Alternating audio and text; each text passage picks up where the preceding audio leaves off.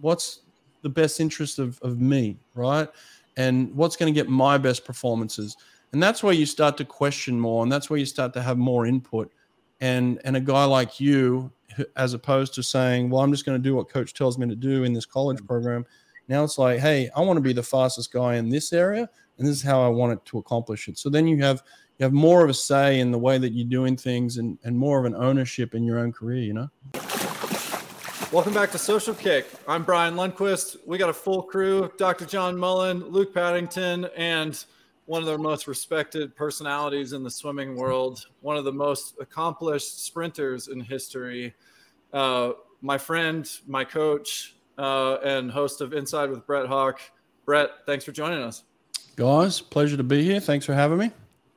Well, man, obviously it's it's been fun to watch your run post coaching, post swimming, and all the things that you've gotten yourself involved in. You're you're you're kind of everywhere now. I don't I don't know uh, what the future holds for you. I'm curious to know your thoughts, but uh, you know it's um it's it's a it's a real pleasure to see uh, your success in the sport. And um, you know, are you having fun doing it?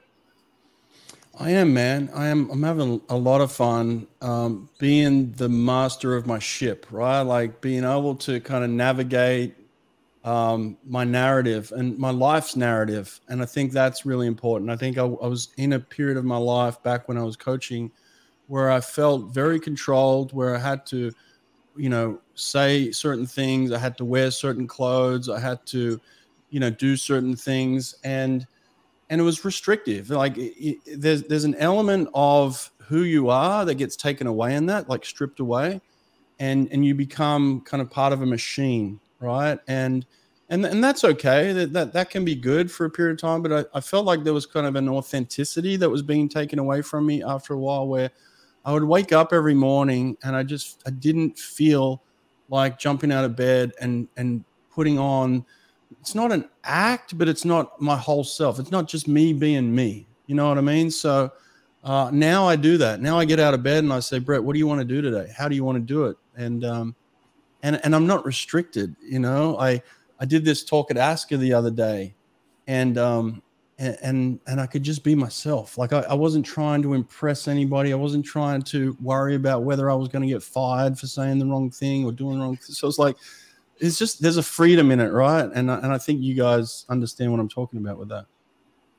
Yeah, I don't know that there's a better time in history that you have the opportunity to do that. I mean, I think there's a lot of things uh, in society that have sort of led to, you know, from a technology standpoint, from a social standpoint, that's like really encourage people to have their own voice.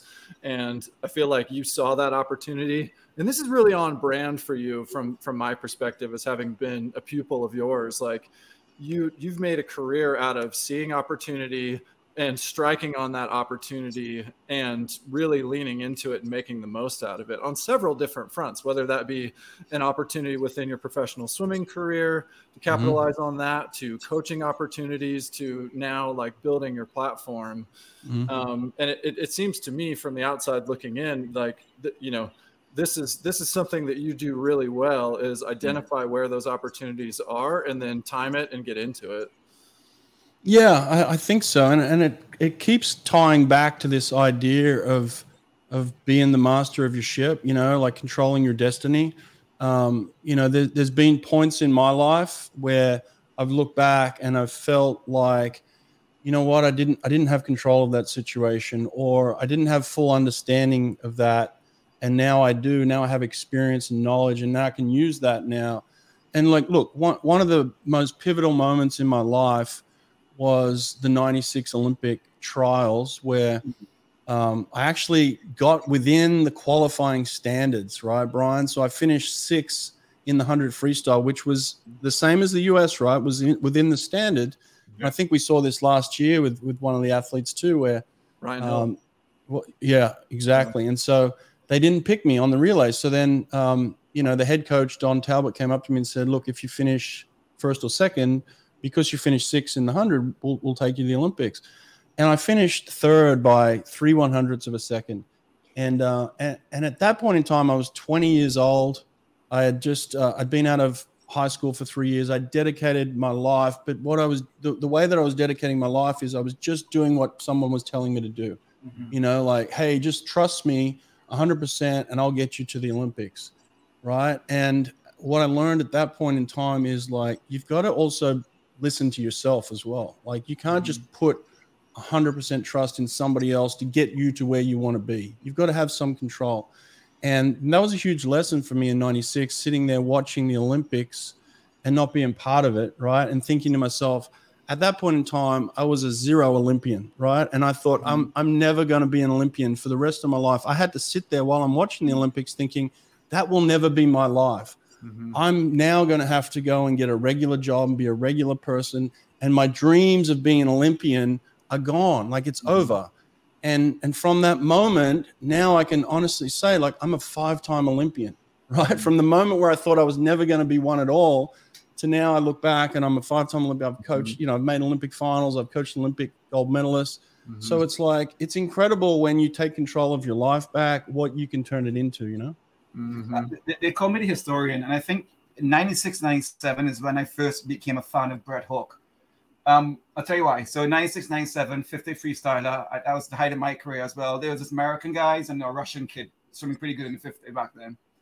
So I was always for the Commonwealth guys. I was always for Foster and you know. And then I heard about this guy Brett Hawke. That's a cool name. He goes, he wins mm-hmm. NCAA's in what 97? You won it? 97, right? yeah. Right. So you win NCs. Like, who is this kid who won NCs as a freshman? Let's pay attention to this Aussie. Then you take down Australia in the 80s and 90s were not known for sprinting. You had uh, Duncan Armstrong, Lucky Lane Six. You got uh, uh, Perkins, my idol, you know, back Perfect. then. You were known for that. But not hundreds and not 50s. These people listen to the show now. Can you imagine Australia was not really known for the hundreds and 50s back in 80s and 90s? We're not. Like, Right now, that's what you're known for almost. Then you came along and you started change narrative of, of Australia sprinting, in my opinion. You and Klim had the Australian record, right? Back and forth for a while, right? Um, and then you held it till 06. You made the, the 2000 games. You made it 2004 games. You finaled. You're second seed in 04. what you did to Australia sprinting brought it in, I think, to where we are now going forward. And I, I think that's a bold decision you made in 96, 97 um, to, to take control. So again, kudos. Yeah, I mean, you're right, and I appreciate you saying those things and, and knowing that about me because it is some something of a sense of pride for me in terms of, of your life's history, right? And and and I certainly took pride in um, changing the narrative of the way that Australians looked at sprinting. I do feel part of that, right? And and even to the extent of there was a period of my life where I just I, I relinquished the hundred and said, you know what, like I'm going to leave it to the guys that are mm. a bit better at this than me. Mm. I'm going to be the most dominant 50 freestyler in Australia, number one, and I'm going to try to be that person in the world. Now, when I would stand up uh, on the blocks next to guys like Gary Hall Jr. and and Alex Popov, I'm not an idiot, right? Like I can see my limitations, you know. So, but you have to have this sense of self like this over over uh, inflated sense of ego type thing of like yes i can be the number one swimmer in the world right? Like if mm-hmm. if you don't have that you don't stand a chance. So there's certainly meets that i walked into like i'm i'm gonna win this thing you know? And and i and i didn't like i didn't win the olympics. I finished six was my best. My, my, the world championships i actually finished fourth at the world championships three times so i missed the podium. But but i walked in thinking that I'm the fastest man in the world. I'm going to dominate this race. And, and that's the belief that I had. And I think what that ended up doing was translating into these, these youth, these young Australians. And now you have, you know, a, a, a whole slew of, of Australians in this 50 and 100 that have done incredible things. Uh, you know, for instance, Eamon Sullivan, I know I had a huge influence on him growing up and, and because I mentored him, right? And, uh, and so there's a sense of pride when you when you see that change in a country for sure. But mm-hmm. Brett, how how did you choose to just do the 50 back then? People who people like us, we did 150, the 100 fly. We didn't just focus on one event, the 53. What made you do that, and what made you get good at that? Who did you train with? Talk talk us about 98, 99. Who are you training with? What was that mindset just to be a 50 starter? Because it really forecasted the next 20 years of your career, in my opinion. Mm-hmm. Yeah, well, I knew my skills, right? Brian's Brian's very similar, right? Like when I coached Brian, we we had a pretty clear understanding of Brian's skills, what he could do and what he couldn't do, right? And I think you get to that realization with the, with your coach, and then as an athlete of like, all right, this is what I this is what I can exploit. I knew I had speed. I had top end speed. I couldn't I couldn't get the breath and the breathing down the way I needed to to get into my rhythm and find that that hundred mm. stroke and technique. It wasn't a comfortable feeling for me, and it's very similar to the way I coached Bruno Fratus. Bruno was never comfortable in the hundred even though he could put one together.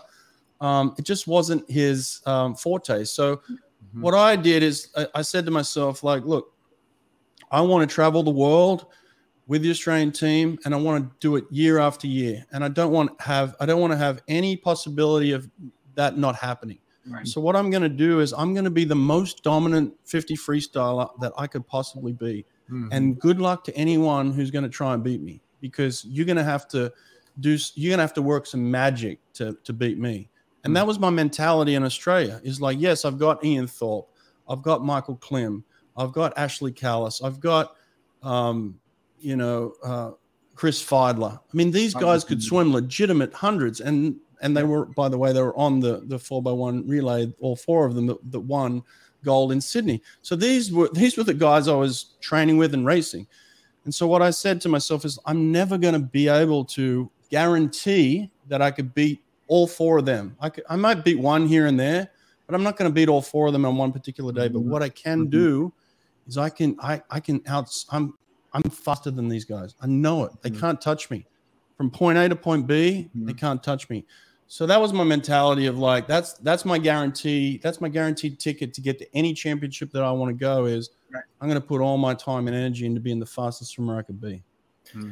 Yeah, we um, hear nowadays a lot about mental training and like you said you kind of controlled your own ship at that moment and sounds like you made a, a, pretty strong mental shift was that something that you worked with anyone on back then was that something that you honed in on your own and how did you create that confidence other than just being able to beat those guys day in and day out or know you had more speed than them in australia yeah for sure i, did, I didn't do it alone for sure i had um, actually a chiropractor um, who was a uh, who was a personal trainer he was kind of like a, a, jack of all trades. Like he was, he was, he was doing my strength training. He was doing my my body adjustments. Like he was, he was hurting me and then he was fixing me, you know. But he was also working on my mentality. He was just one of these guys that was kind of good energy. Like every mm-hmm. time he walked in the door, he was like ready to go. He was pumped up. He was like, okay, we're going to work here, and he, and he was structured. He was planned. So I hooked up with this guy pretty early on. I left I left college to go professional in '99 and I and I ran into him. I found him somehow. So aside from having a really good swim coach and a really good team, I put myself back into a team where Chris Fydler was the number one swimmer in Australia. He hadn't been beaten in the 50 in nine years. Nine years he hadn't been beaten. Wow. And I put myself in that position where I'm going home to train with him because I want to figure out like if I'm if I stand a chance at these trials in 2000, he's the guy I got to beat. So I might as well go train with him. Mm-hmm. I run into this chiropractor and uh, for the next kind of 10 months, he worked on me physically, mentally, and um, and just instilled belief in me, you know, of like, Brett, no one's going to touch you. Like when it's time to get on the block, you're going to be 100% ready. And, and my body was ready. It was strong. It was supple. It, w- it was well trained. I had I'd been trained with this guy, so I knew I knew where I could get him. And at that point, I just had so much confidence. It was it was a a no brainer. Like I'm making this Olympic team. No one's touching me. You know. Hmm. Before, before you made that move to Australia, you did something that not many of your Aussies do. I'm a big fan of Australia. I love hmm. I love that country. Yeah, me too. You went and swam, you but you left it to swim college NCAA's. Not many Aussies swim the NCAA's. What what, what made you make that decision? How did you end up in a little town in Alabama?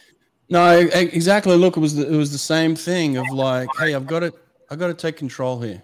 You know, hmm um, I, I, don't have many options. I, I, can stay here and just continue to do the same things, or I can go to America and I can learn and grow and compete. I felt like I, I was missing competition. I was getting all the training I needed. Like most of the guys back then were trained for the 200, right? There's this mentality in Australia, to, you know, to swim fast, you got to train for the 200. And so everybody's going through the motions. The training wasn't necessarily the problem. It was, I had no racing.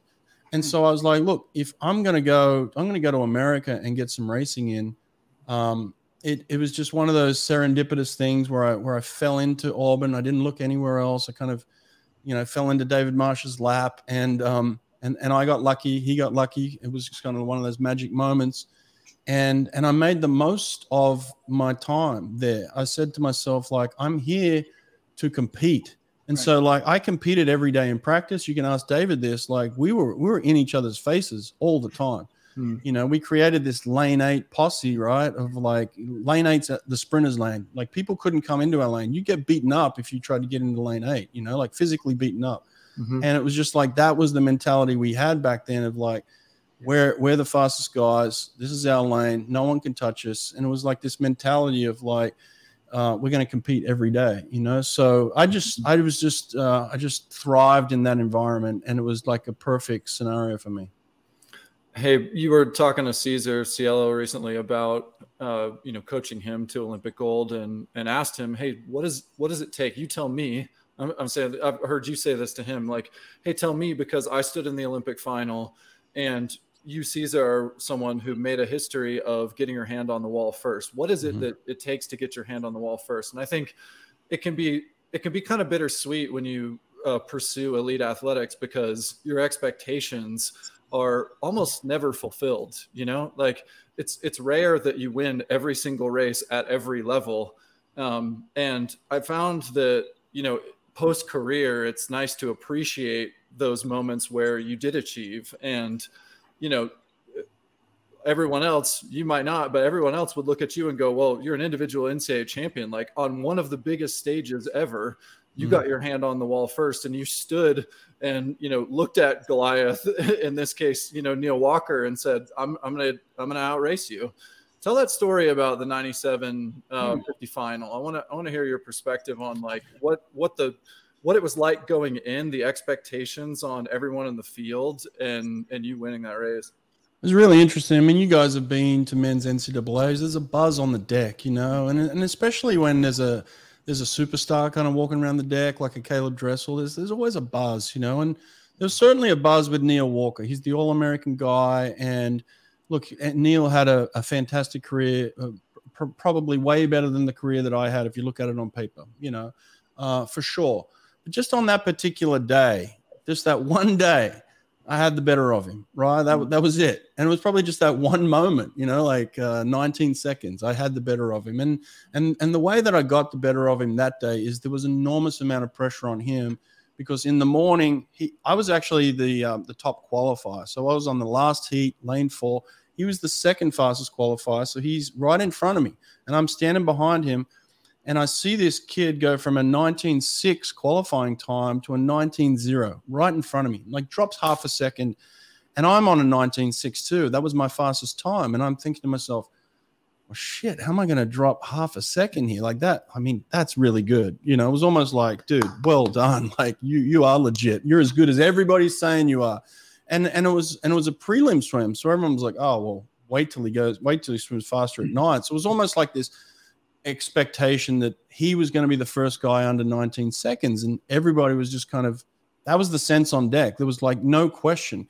And I remember coming back that night and thinking to myself, oh, well, he's won it. You know, I'll be pretty happy if I get second. Cool. And I just remember looking over when they were doing the introductions and I could just see, I could see the pressure on him. Right. I could, you know what it's like when you see body language, like his body language is just like he had the weight of the world on his shoulders and I and I literally had this thought in my head of like, oh my god, this this guy's pissing himself, you know, like he's pissing his pants, like that. That's just the reality of like what I was thinking in my head, and I thought to myself, oh, I got this guy, like I, he's not beating me, mm-hmm. and and I just remember standing on the blocks and and just turning my brain off and being like, go, just go, you know. And and I, you know what it's like when you have those feelings, Brian, of like you don't remember the race, like everything is just mm-hmm. flowing, and you're just like moving, and you're looking and and and like you, you touch the wall and you're like holy shit like what did i just do? You know like i had that feeling and i remember like i headbutted the block and my whole team like went crazy. It was like you know it was just one of those moments where you were just indestructible like you just knew it. And and you don't have those moments very often in your career. I certainly didn't have that feeling in the olympic final where i was like oh i am gonna i got these guys you know what i mean? So uh, yeah, it was just one of those experiences where I just had the better of him at that point in time. Well, how did how did you think about that experience in preparation for an Olympic final and the World Championship finals? Uh, was there anything that you looked back on and said these are things that I did well and was able to, you know, in one way exploit a competitor and use that to your advantage? Um, you know, was it that you looked for these opportunities and maybe didn't see it again later? Like, what what do you what did you take from that that you applied later? Yeah, and why? I think in terms of my coaching, I learned more from I learned more how to be a better coach of an athlete in that position, right? And hmm. so what I what I would do is I would allow my athletes to be the best version of themselves that in that moment, right? And so what I, what I did, I think the mistake I made in in a couple of world championship finals, Olympic finals, like I constantly made the same mistake, and it, and it bothers me to this day. Of like, I get there and and things are, are, are good and i immediately think if i win this it can change my life. Like i had this i had this um, thought of the end result you know? Like immediately start thinking of the end result even behind the blocks of like oh wow. in in 21 seconds from now i'm going to be olympic champion. You know like you shouldn't be having those thoughts right then and there right. the thought should just be clear and and nothing um, you know i've talked to Anthony Ervin about this how do you win gold medals at the Olympics 16 years apart. He's like, I just turned my brain off and let, let it go. And that's what I didn't do, you know? And, and it, and it's not like I'm thinking for minutes. It's like a fleeting thought, right. but like you allow it to come in and, and, and as soon as those thoughts come in, they, they, um, they corrupt your, your, your body, you know, it's like a corruption mm-hmm. and you don't allow yourself to be the best version of yourself. And so what I try to do with my athletes is allow the freedom just to just to turn off, you know, and don't put pressure in terms of you have to do this and this is going to happen and that's going to happen and this is going to change your life and you're going to get all this money. Like, no, we're going out there to swim as fast as we possibly can from here to here. That's it. You know, just simplifying it mm-hmm. to where it's just do the deed, you know? Mm-hmm. You're talking about how you are applying mistakes of your career to your coaching, and uh, uh, you know all who've coached have done that. But what was your greatest race, and how do you apply those moments? Was what was your greatest race? Was it a summer league team when you beat the kid next door? Was it NCs? Was it what was your greatest race, and you know the positivity and how you use that in your coaching or your life? Um, I, I think my greatest race was at that championship in 97 where we were in the, the 200 medley relay and um, we were in third place. I dove in third place on the freestyle leg. So it was Stanford and Texas were ahead of us. I can't remember who was who was who was in what position. I just know Stanford and Texas dove in ahead of me, and I went 18-6 on the back end of the relay. It was it was like the fastest split in history. No one had ever gone 18-6 before. It was ridiculous, you know, in, in just a little speedo back in 97, right? Like it just people didn't swim that fast back then. And I went 18-6 and I swam past two guys who legitimately swam really well, like 19 flats, you know. And and back then you'd think, wow, what a great split. I smoked them, you know. So like mm. that was easily the best swim of my life where I felt like I was motoring down the pool, like I was grabbing buckets of water, hmm. and those guys were not going to beat me. It was like I knew I was behind too. Like I could see, you could see flash, flash. You know, when guys dive in the pool, you're not you're not staring at them, but you can see them go, and I'm like, I'm catching them. You know, like immediately thought I'm catching them. Mm-hmm. And and when you have moments like that, man, oh, you you wish every race was like that, but just doesn't work out that way. What did you harness from that moment that you applied to a situation in the next 20 years? simplify it. Just simplify it. You mm-hmm. know, all you got to do is swim fast. You don't have to try and swim fast. I didn't try to swim fast at that point. I didn't mm-hmm. say to myself, pull harder, you know, like kick harder, like think about your breakout. I just thought I'm catching them, and it was yeah. just go right. Like you go into an automatic, yeah. And that's what I always try to get my athletes to do is like stop thinking and just allow yourself. Now, you had to do those. You had to train at a certain level in order to tap into that, right? And so mm-hmm. we we trained hard, and I put a lot of pressure on my athletes. Brian can attest to this. And there's moments where I'm like really putting pressure on them to train so that when we get to those moments you're like, oh yeah, I've I've I've done this. I've Yeah. trained harder than this. I've had to catch guys in practice. I've had Brett yelling at me. I've like, this is easy. Here we go. You know, so you want those feelings to just be automatic at that point. Mm.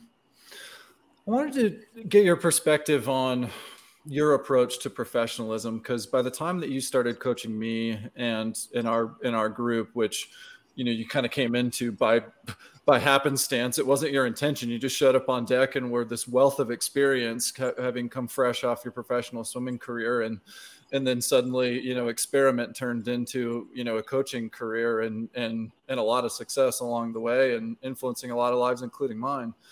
But you you brought this perspective that I personally hadn't seen before. And I'd been around people at Auburn who were Olympic medalists and they were part of the training group, but your situation was different in that you were you were at that level and had been at that level for a long time, but also had a family, you had commitments, and your your approach to the things that you did on a daily basis was was just different, you know. And I remember you talking about uh, having built this network of resources that would help you be better whether that was buying your own cameras because their their cameras didn't exist on your on your pool deck in your training environment and you needed to get that feedback like we took that as something that was just maybe for granted it was resources that existed already Mm. and yet here you were kind of on your own and if you you had to own your destiny and so Yeah.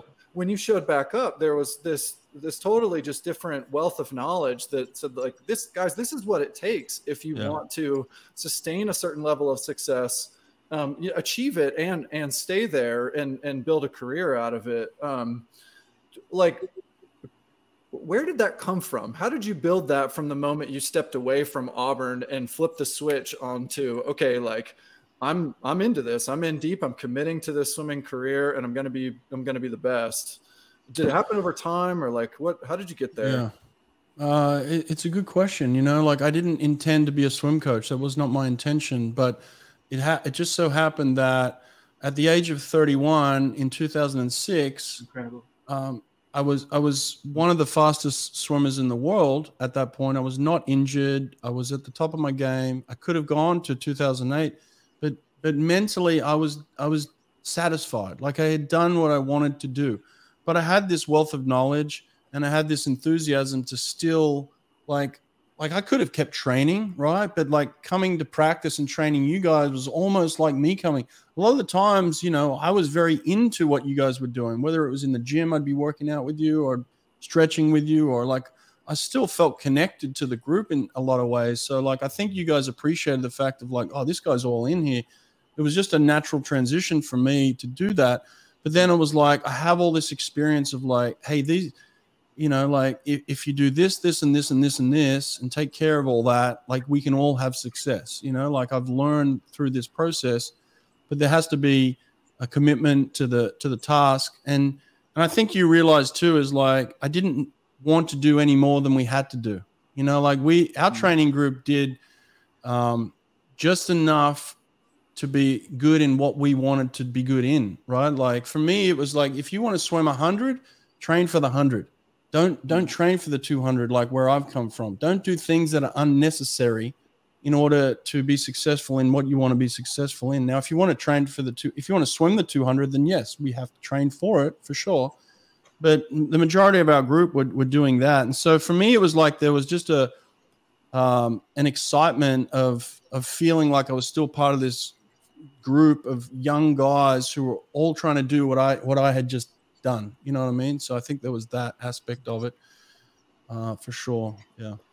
I mean, it sounds like training for minimal effective dose or specificity was something that you were trying to preach back then, probably before those were common things with, uh, you know, USRPT and all that coming later. Um, do you feel like that came with um, open arms with the coaching community, or that your perspectives that you brought at that point were kind of cutting edge and different? You know, I wasn't trying to do less. That's that's Okay. the myth. That's the I wasn't trying to do less by by intentional sake. I was trying to do what was necessary. Sure. right? Like in order to swim fast, you've got to train fast. And so like we're going to train fast in order to have um, a great underwater and kick out, we're going to have to train our underwaters and kick out. In order to finish races, we're going to have to have some speed endurance, right? Like I looked at the race as like, what do we need to be successful in? It wasn't like, how can we do less? It was like, how can we do what's appropriate, right? And that was my mentality. A lot of what I did with Brian, like he'll tell you, we, we were in the pool for two hours, just like everybody else. Mm-hmm. Now, we weren't just churning up and down the whole time, but we're working and we're going from here to here to here. We're doing all sorts of different things, mm-hmm. changing up the variables and, and having fun with it because fun's part of the process, right? Like you got to enjoy it. Mm-hmm. A miserable swimmer is not a successful swimmer. You know, a happy fast swimmer who you know who is working just as hard as the guy next to him, but high fiving at the same time. Like to me, that's the type of environment that I want to be in. And so, like, I tried to create an environment where I was like, "Hey, Brett." What would you want to be in right now? How would you want to get the most out of yourself? Like you're you're still an athlete who can identify with these guys. What would you want right now? And so I tried mm-hmm. to create an environment where I would want to come to practice and be part of that. And um, mm-hmm. and so that that didn't mean doing less by any means, right? Mm-hmm. Brian, give us a story about Brett. Did Brett ever try to jump in practice and race you guys, or, or stack up the, the, the weights and bench against you guys? In professional soccer, you get player managers who play and manage as well. Or is that mm-hmm. crossing a line? And in coaching, you really have to draw the line. No, uh, well, that, that was what was so fun about Brett as a coach because, well, first, he had very recently finished the athletic career as a swimmer. So, like, and I don't know, Brett, you really thought about yourself as being retired at that point, you know? And, and one of the things that, like, used Brett used to shave down. You used to shave yeah. down for for our meets. like mm-hmm. you were you were just on coaching, but I remember you mm-hmm. showing mm-hmm. up to NCAA's the first year, and you're just like, I just had to get a fresh shave. I'm fired up. you know, it's like, you know, um, I did. I, did. I remember when you know when you were just talking to Cesar about this too, where he's like saying, you know, the the unique perspective of being able to have a coach who had Olympic final experience in the very last Olympic final before yeah. the, the, next yeah. one. You know, like I don't think that's ever happened in history where you have. Uh, you know, someone who's in the final, and then four years later they coach the gold medalist. That it was, it was, it was, it was almost like we were just boys you know we were just we were just bros and um and we had a couple a couple females in the group but for the most part a bunch of guys and we were all just hanging out and you were part of the group you were you were the alpha and the leader of the group a leader of the pack uh, but but it was it, it, was almost like you know we were peers in a way and you were the captain of the team rather than you know you were this coach that had a big age gap between us. And yeah. um you know and yeah obviously like in the gym you know doing workouts with us. And I think the the thing that stood out to me was the the creativity. And and again like I don't know where this comes from and I'm curious to know where uh, what your thoughts on it are because I had never met a coach and believe me like you and I were both coached by David Marsh who was ultra creative. You took creativity in my mind to the next level with just being able to change things up. Yes, we were focusing on different areas of the race, be it, you know, every specific detail, the breakdown needed to swim fast in a 50 or 100, but you did so with a, a lot of different elements and we were doing something different every day that we showed up. Mm-hmm. Uh, whether that's a Gatorade set or uh, something actually more serious and, and intentional. and um, yeah, like have have you always had this creative brain? Where did that come from? You know what? I didn't. I didn't realize I was that creative until I was kind of put in that position. I never considered myself to be a creative person, um, but when I was in that position, I'm like, wow, that's really creative, Brett. Like, how the hell did you think of that? And I think there was a couple of situations here. There was, it, it was a lot of it stemmed from David Marsh, right? He allowed me, put me in a situation where he said, Brett, be creative. Like he literally said, hmm. be creative, have fun with these guys but he also said, get them to swim fast, right? There was an expectation of these guys need to swim fast. And so there was this pressure of like, hey, um, we got to prove ourselves, guys. We're going to have some fun, but we got to prove as well. We got to get results. So there was always that idea of we're doing something for the result. And and it wasn't just like have fun for the sake of fun, you know. Mm-hmm. Um, but I always thought to myself, like, how can I change it up? I remember we used to go on bike rides, you know, like mm-hmm. I said to the guys one day, like, everybody get a bike. I don't care if it's a road bike, mm-hmm. a mountain bike, whatever it is, just get a bike and we're going to go for, we're going to go on a ride. And these rides became competitive, you know, it was like, mm-hmm. we just did stuff like that where it was kind of like, we, it wasn't planned. You wouldn't read about it in a textbook but it had such an effect on the group of like guys Mhm. putting bike shorts on and kind of strapping into some pedals and like going out and riding with the boys. You know, like it was something about it. It was, and we just did stuff like that all the time Mhm. where I would just walk into practice. Sometimes I'd go in early and I'd just look at the pool and I'd be like, okay, what can I do today? What can I do today? And I would just like, I would just have these creative thoughts of like, I've got to, I've got to stimulate these guys a different way today. I've got to challenge them in a different way. I've got to make them feel like this is the the best workout they've ever done. And but that pressure came from David, right? So I got to give David a lot of credit. And the freedom came from him of just and then the extension of that was Richard Quick came in, right? And Richard was very similar. By that stage, we we got some results. Guys were swimming fast. To Richard's credit, he was like, Brett, just keep doing what you're doing, you know? And I was like, okay, it seems to be working. So yeah. Mhm. Why was Auburn so good in 2009? How, how when that 200 freestyle record is a legendary among 20 other swims in that, that, that. Why were you guys so good from a coaching perspective? 2009 i think by that stage we had uh, we had tweaked some things. Like we weren't in the experimental stage anymore. Like i think mm. 2006 for me was experimental like that summer. Mm. That was an experimental summer right? Like I had mm. never written a workout before. By the time we get to 2009 we've got a couple of years of like really good work being laid out. Okay. the team was coming together. We'd recruited well you know brian's not going to give himself enough credit here but he was he was talented right? And that group was talented. I'm not saying brian had the talent of cesar cielo brian's a talented swimmer and brian's a hard worker man. That guy's going to come and he's to he's going to he's going to give you work. He's going to give you effort. He's not going to make excuses. He's not going to bitch and moan. He's not going to cry. He's going to come and be as competitive as he can be to be the best he can be and that's that was the mindset of that whole group right? Like we didn't have a bunch of whiners and and and you know they wanted to be successful. They wanted to be the fastest relay in history. Like that was their intention of like guys have a look around here. Look what we got. Like we want to be better than everybody. And so when you have that group mentality um, and and things just click uh, now 2009 there was also some some some circumstances that kind of led us to uh, winning that national championship that was, that was pretty interesting. I don't I don't know if I've fully told that story about 2009 before, um, but we were we were um, in in practice like a couple of weeks before, and we couldn't we couldn't get our suits from Speedo, right? Like we we were panicking. And Speedo had told us like, "Hey, we don't we don't think we're going to have enough suits. We don't know if they're going to be on time. If they do turn up on time, you know, they're going to turn up to the hotel. So you know, we hope you get them." And I was like, "No, no, no, no. I'm not. You know me, Brian. I'm like, no, I'm not taking chances on these guys. Like these mm-hmm. guys are the best unit in the world. Like I'm finding suits." So Fred Bousquet turns up with this like jacket suit, you know, and he and he does this time trial in practice and he goes under 19 seconds in practice and i'm like whatever that is i'm, I'm i got to get some of those. And like fred's like yeah i got a contact.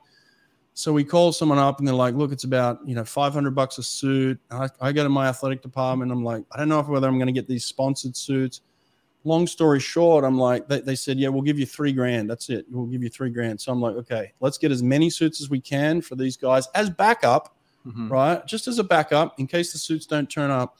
Anyway, these jacket suits turn up the day before we do stingers at NCAA's, and we uh, we decide to put them on just for fun, and we line up next to Dave Durden and Cal, you know, and we put these suits on. First of all, like trying these things on the night before um, was like it was like a joke. It was like, look at these things; these are the most ridiculous things, you know. Like guys are tr- walking around the the uh, hotel lobby, you know, just in these in these suits. And it's like, what is happening here? And they're all colored, they're all shiny, and it's like, so like the vibe was just right, you know, like for an NCAA's, and and we knew we were the only ones with them, so. Uh, we line up next to Dave Durden. We, we start doing these stingers, and my guys are just shredding his guys. And Dave Durden whispers to his guys, and, and they move over to the other side of the pool because, like, we lined up right next to him. And, and, and in practice, my guys were killing these guys.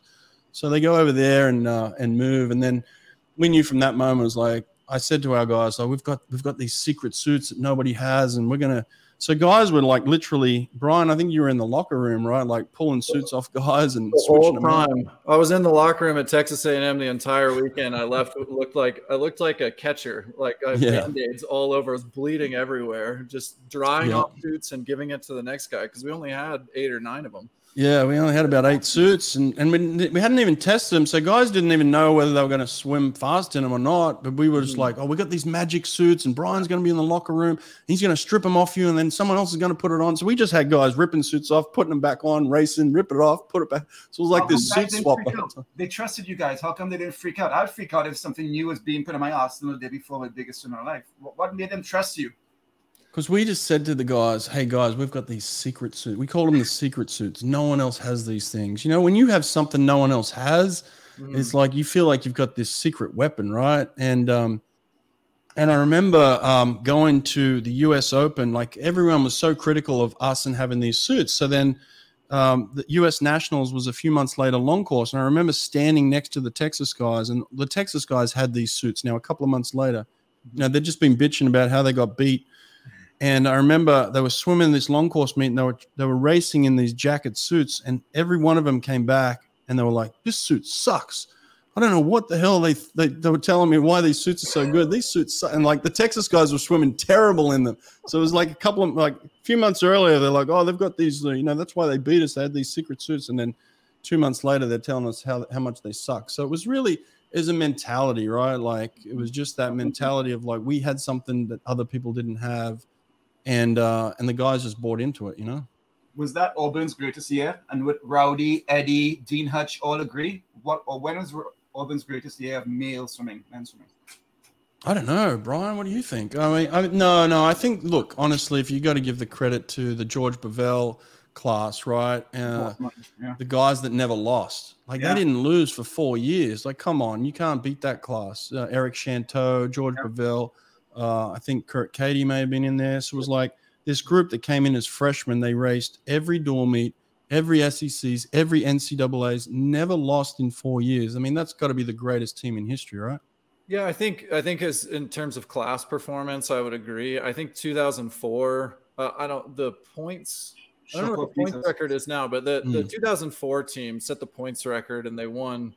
At the time, it was 600 600 plus points, 604, I think, and you know they beat their next competitor by 300 points. Yeah. They had several events with with four in the final, the 50 free, the 100 breast. Uh, it was just such a dominating performance. The last year that NCAA's was short course meters, you had Fred and George both set world records. right. To me, that was that was Yeah. the, the most impressive single year uh, of Auburn men's swimming. Yeah.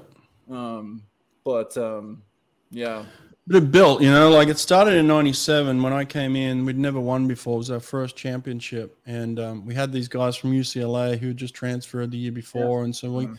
we kind of had this super team of like, I walked in the right place at the right time. We had these two French guys turn up the same day as me, Lionel Moreau and uh, Romain Barnier. Like the these, you know, these three foreign guys turn up on the on the Auburn pool deck on the same day in January you know, and a couple of days later we raced Texas, and, and Eddie's like, "Who are all these foreign athletes?" You know what I mean? And, so it was like it was just that that was the kind of the start, the genesis of this like this this dynasty of of belief, right? Like bringing people in and having them believe, and um, you know, we lost in '98, and I can tell you why we lost in '98 because we we were so arrogant that we we got away from doing the things that made us great after our first championship. You know, um, I was watching I was watching uh, NFL yesterday, and uh, the LA team, right? Like LA won the um, the Super Bowl last year, and I think they've lost their last two games, right? And they're basically saying they're stuck in this kind of like celebration of last year still of like who they were and what they did, and we kind of got caught up in that. But from that from that '98, we learned so much. Like we never fell back into that again. It was like, don't get complacent. You know, complacency is a killer. And so uh, from then, it just became a dynasty. You know. I think our sport is complacent, and I think people like you, what you're doing to make professionalism, bringing it back to that topic, is what's going to take to grow the sport of ours and do something fresh and new and take control. So I'd like to bring it back to that now, of where you are now, and and you know the the, the, the you just spoke at ASCA. You just had the head of the World Swimming Association on who's trying to change the sport there. You're trying to change the narrative and what you're doing with your podcast and and you know and the access to the athletes with your app that you're on. That's fantastic. Talk about how how swimming can be a, a, a business and can be professional beyond being a coach, which is what most people just fall into. Yeah. I've had chances to divert, right, and get out. Like I think initially when I started the podcast, I was like, I'll start in I'll start in swimming because it's a low hanging fruit, but I want to I want to do what everybody else is doing. I want to interview a doctor. I want to interview a you know mm-hmm. this and that. And you know, you think you want to go in all these different directions with the podcast. And what I realized over time is that I'm sure you guys are the same. You guys do a very similar thing here. Is like, hey, I can influence swimming, which is a, which is a huge deal. Like, it's not going to make me a a millionaire. I'm not going to get uh, a million views per per podcast, but you know what? Like I can really influence the state of a sport that I love and the future, right? And not, not only affect the future, but I can record the history as well. And, and you and I, that's what we're doing right now. We're recording some history right now. Mm-hmm. And I can look back on this podcast in 10 years and be like, oh, wow, like how cool is that that I got to talk about these things? And so that's my hope. Like, like I just interviewed Summer McIntosh, right? She just turned 16. She's a world champion. Mm-hmm. Like she's 16 years old. Ima- imagine what it's going to be like for her. She goes to Paris. She goes to LA, you know, and then maybe she's headed to towards Brisbane in in 10, 12 years from now. And then she looks back on this podcast when she's 16 years old and she's talking yeah. about when she was a world champion. Like, how cool is that? So yeah, I've had this opportunity to get out of swimming and I just kept I, I keep getting pulled back in because I'm like, no, it's too important, right? Like our sport needs a spokesperson. Our, and not just me, I'm talking about you guys too. Like we need people who fight for swimming, you know, who who believe in swimming, that love swimming, that are passionate about it. I can't afford to walk away from swimming and say, you know what, you're on your own, figure it out yourself. And that's kind of what I'm trying to get with these athletes too. Is like I got so frustrated with the lack of professionalism in professional swimming when I went to the ISL and I was seeing mm. the way that these athletes were um, responding to a situation like that. You know, like you had certainly a small percentage of people that were understanding of of what was going on. There were very few people within that organization of, of, of swimmers who were actively trying to promote the ISL above and beyond what they were getting paid to do, right? Like you have a responsibility now. You're in and look, and now now it's gone. And I said to these athletes, like, you're not acting like a professional athlete. You're not promoting it. And you know, well, I should be getting paid for this and that. And like it's beyond that, right? Like if you want this thing to last, and now we have these athletes who are retiring at 22, 23 years old because they don't have anything now. Mm-hmm. And my my my fight to them was like, guys, act professional and not only act professional of like it frustrated me with some of the best athletes in the world didn't embrace it either. Of like ah oh, you're on your own. Like i'm i'm worried about my paycheck over here. You know i'm going to mm. make a million dollars over here. I'm not going to try and help you and swimming and make swimming better. Mm-hmm. i'm just caring i just care about me. Right? There's a very there's a very me selfish mentality in swimming that we have to get beyond. Right? It's not about me Sometimes I tell stories where I know I'm going to get 100,000 views, and other times I tell stories where I know I'm going to get 100 views. But those stories are equally important, right? Mm-hmm. And that's the way we have to approach this as professionals. And I want the athletes to understand that is like, stop thinking about yourself, go above and beyond what it means to you and what you're going to get out of it. And what can you do for the sport, you know? That's my rant. Yeah. Yeah. Hmm. But so back to something you said earlier about when you were 20 and you you had this realization when you first met your your chiropractor and and um, you know who ended up doing all these things for you in your careers that you there was like a switch that flipped where you you understood that there were things that you needed to do uh, to to get the best out of yourself and it was almost like a maturity thing just like you hit another level and I'll, I'll I didn't know this when I was working with you as a swimmer, but like one of my biggest regrets uh, from my swimming career is that I didn't realize uh, and didn't didn't didn't know myself well enough to Mm. be able to vouch for things that I needed as an athlete. And I think Mm. you know we were doing a lot of things for you know the the events that we were swimming, but I I think looking back there. I, I there were some things that I needed more more volume for, Right, you know, and right. and I think that I but I didn't have the self awareness to vouch for myself and go, "What? It's my responsibility.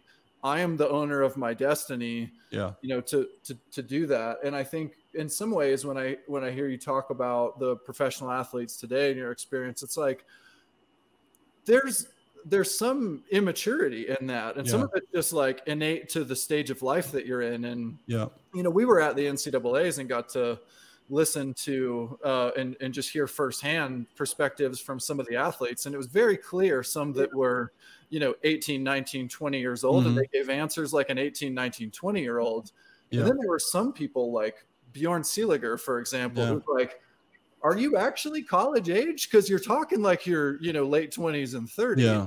I don't know if that's something that's innate or if it's something that can be coached and or influenced to people that are you know just to have a wisdom beyond your years and awareness that the actions that you're taking now although that you're you're you're kind of in uh, your formative years still there's there's a moment here that you need to capitalize on and you may need to you know rapidly mature in order to be able to take advantage of such a thing is that Yeah. my hope is that listening to conversations like the ones you have in your podcast, like ones that we try to have, is that you're you're able to think about the sport and how to approach it mentally, physically in a different way. That you know kids of a certain age will will hear it and then be able to apply said things earlier than you know than I did. Um, Yeah. So Yeah, no, I'm like you. Like, I want more younger people to listen to our podcasts, right? Like, listen to what this person's saying. You know, I I, t- I told a young girl the other day, she's like, "Hey, can I have some advice?" I'm like, "Yeah, the advice is go and listen to Summer McIntosh. She's your age. yeah, Listen to how she's speaking. Right. Listen to what she's doing. Listen to how she's taking control of her own destiny. Like, these things are important to listen to, and and we can learn from. And look, I had the um maybe the the good fortune at that point in time to have uh, been a father right? Like by the time i got to the second olympic trials so 2000 i was a father at that stage you know? And so for me it was part of my maturity was like it's it's a matter of life and death here. Like i need to be able to support my family you know? And so like i can't lose you know? Like before it was like ah it's okay if i lose whatever. Now it's like no you can't lose now. Like your family depends on you. You got to pay bills. So like i had this maturity of of, um, of being able to kind of uh, rely on that. And i think that's what happens with college kids right? They're, they're, they're in these programs and kind of what you were saying is like yeah you got to toe the line in college. You've got to do certain things that probably aren't to your benefit but they might be to the benefit of the whole team right but there's a point where you move out of college and now it's like okay i'm i'm an individual. I'm a i'm a professional athlete now. What what's what's best for me brian? Right? And that's the choice that we all have to make. And that, and it's it's tough sometimes. You know a lot of these kids in college programs they go through the program they have success like bjorn right? He's part of this team.